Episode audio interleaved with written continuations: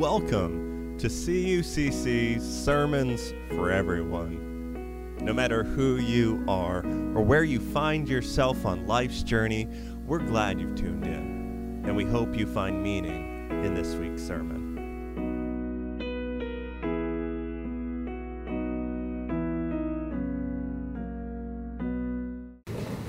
Good morning. Today is the fourth Sunday in Advent. Let me take this off. The last Sunday before Christmas. Christmas Sunday. Next Sunday, when we return to the sanctuary, it'll be the day after Christmas, and presumably, most, if not all, the Christmas gifts will be opened, and the wrappings will be in the recycle already. The turkey or the ham or the roast beef will be the key ingredients of leftover sandwiches. If you didn't get all the errands done, tough, right? what you see is what you get. I, I know we enjoy so many things about the holidays, but one that I enjoy as much or more than anything is the music the Christmas carols, the songs that remind me of school days long ago.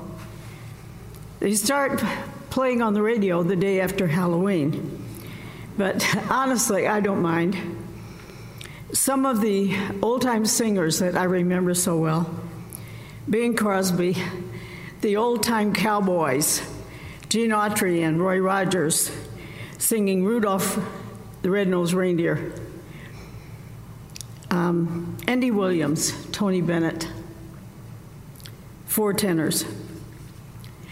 I still get a chuckle out of hearing Grandma got ran over by a reindeer.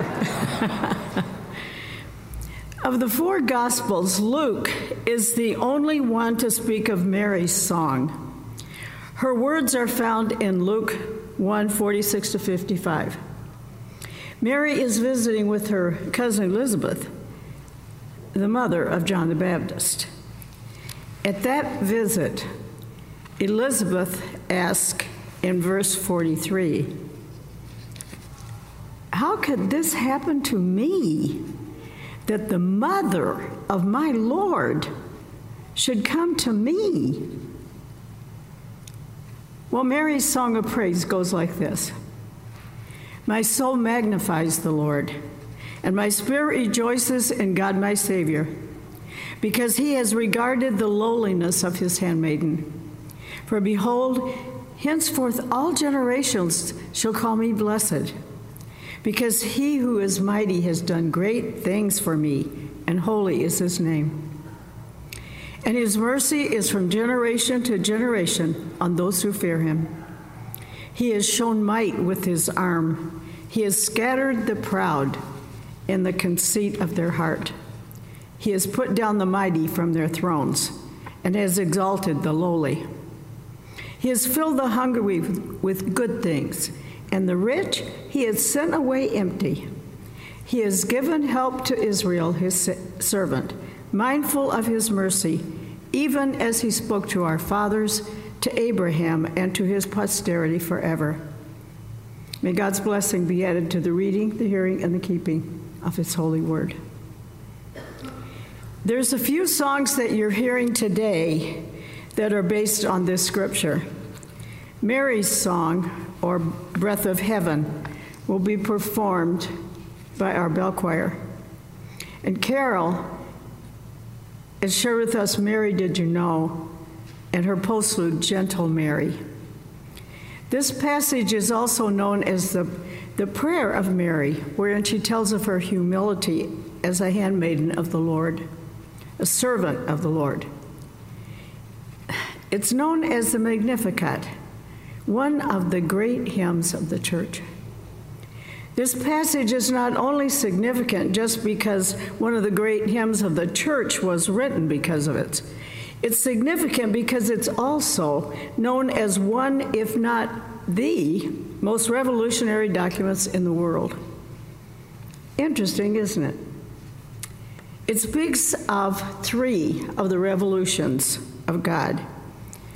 And the first one of which it speaks is where he says, He scatters the proud in the conceit or, or plans of their heart, a moral revolution. In Barclay's daily Bible study,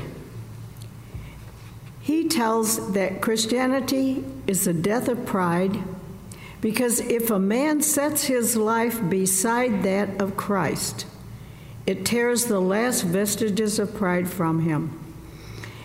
And he tells this story of something that happened to a man which showed him that his actions were actually shaming him.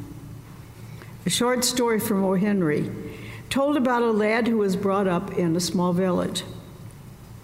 In school, he used to sit beside a girl, and they were very fond of each other.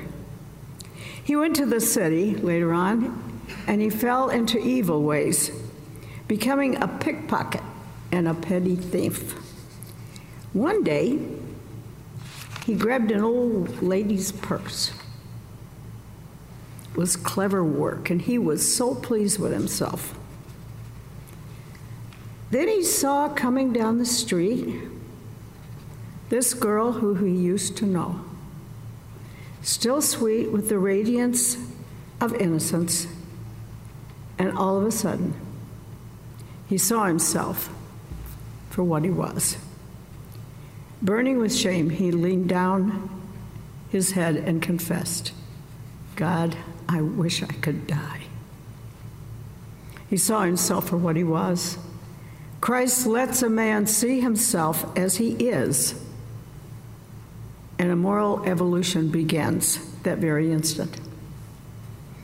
The second revolution inside this scripture is the line He casts down the mighty, He exalts the humble. A social revolution. An interesting story that kind of explains this, again from Barclay. There was a wandering scholar in the Middle Ages, and he was very poor. In an Italian town, he took ill and was taken to a hospital for waifs and strays. The doctors were discussing his case in Latin, never dreaming that this miserable soul could understand. They suggested that since he's such a worthless, worthless wanderer, they might use him for medical exper- uh, experiments. He looked up and he answered them in their own tongue Call no man worthless for whom Christ has died. In other words, there is no common man in Christ's eyes, is there? And the third revolution from this passage, the line, He has filled those who are hungry, those who are rich, He has sent empty away. An economic revolution. For a Christian society like ours is one where no man dares to have too much while others have too little. Did you know that when we bring food on the fourth, like today, to share our bounty with those who are hungry, and the gift cards so that we bring that the kids told you about, so that we who have much can share with those who have little, we're actually fulfilling the words of the Magnificat. Interesting. Herein lies the answer to why we are a Christian society. Our bell choir is sharing the music of the Magnificat, Mary's Prayer or Song of Praise. And here are the words. Here's our story in another version. I've traveled many moonless nights, cold and weary, with a babe inside. And I wonder what I've done, Holy Father, that you have come and chosen me now to carry your son. I'm waiting in a silent prayer. I'm frightened by the load I bear.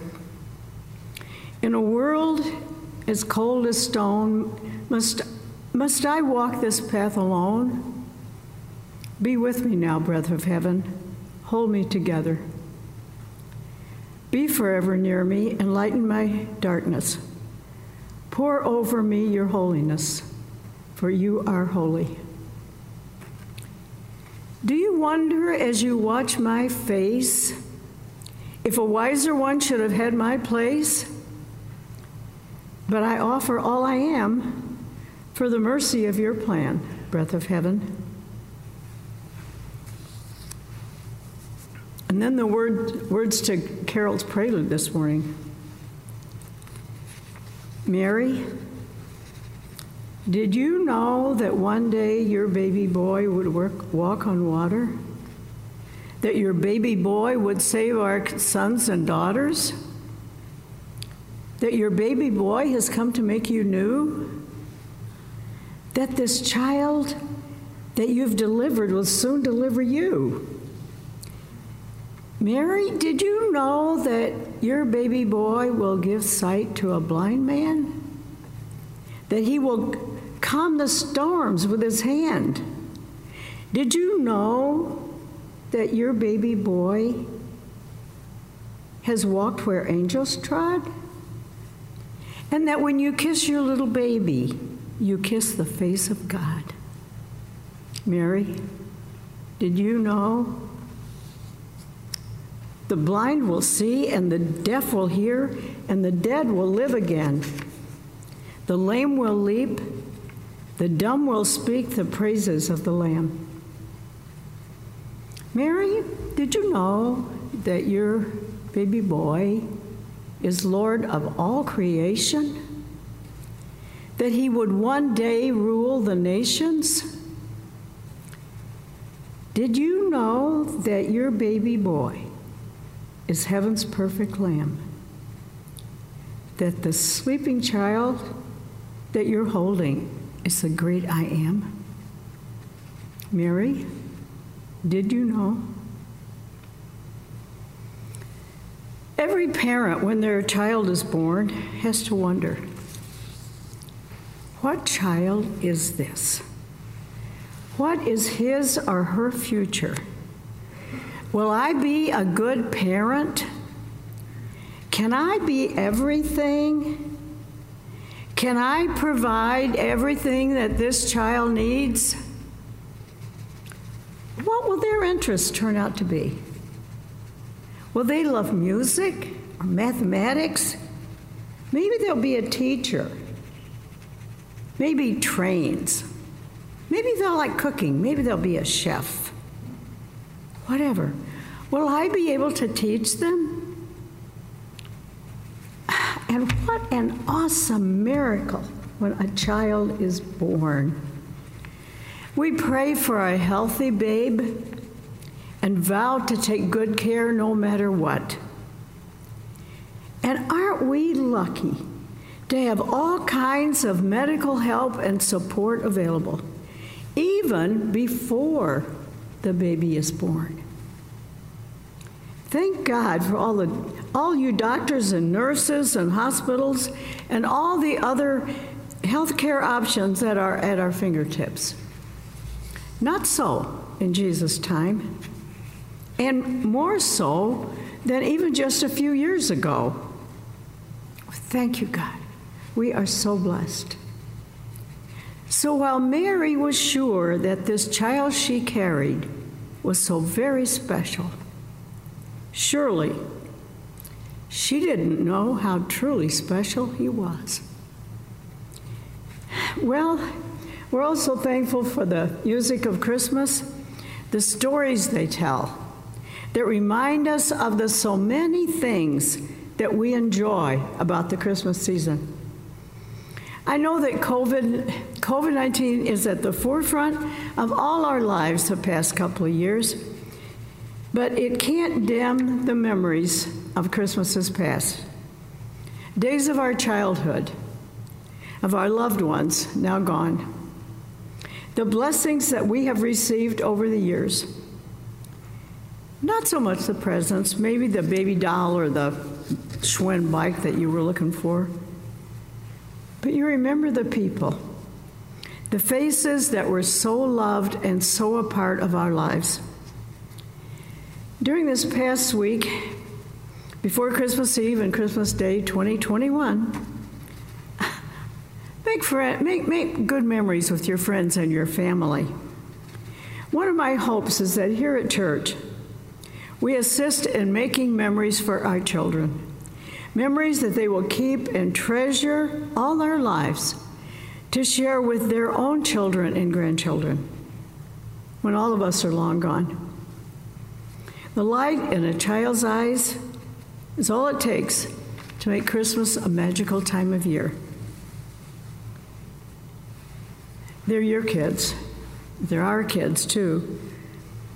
Whatever it takes to make your Christmas holy, enjoyable, and whatever inspires you, make the most of it. Amen.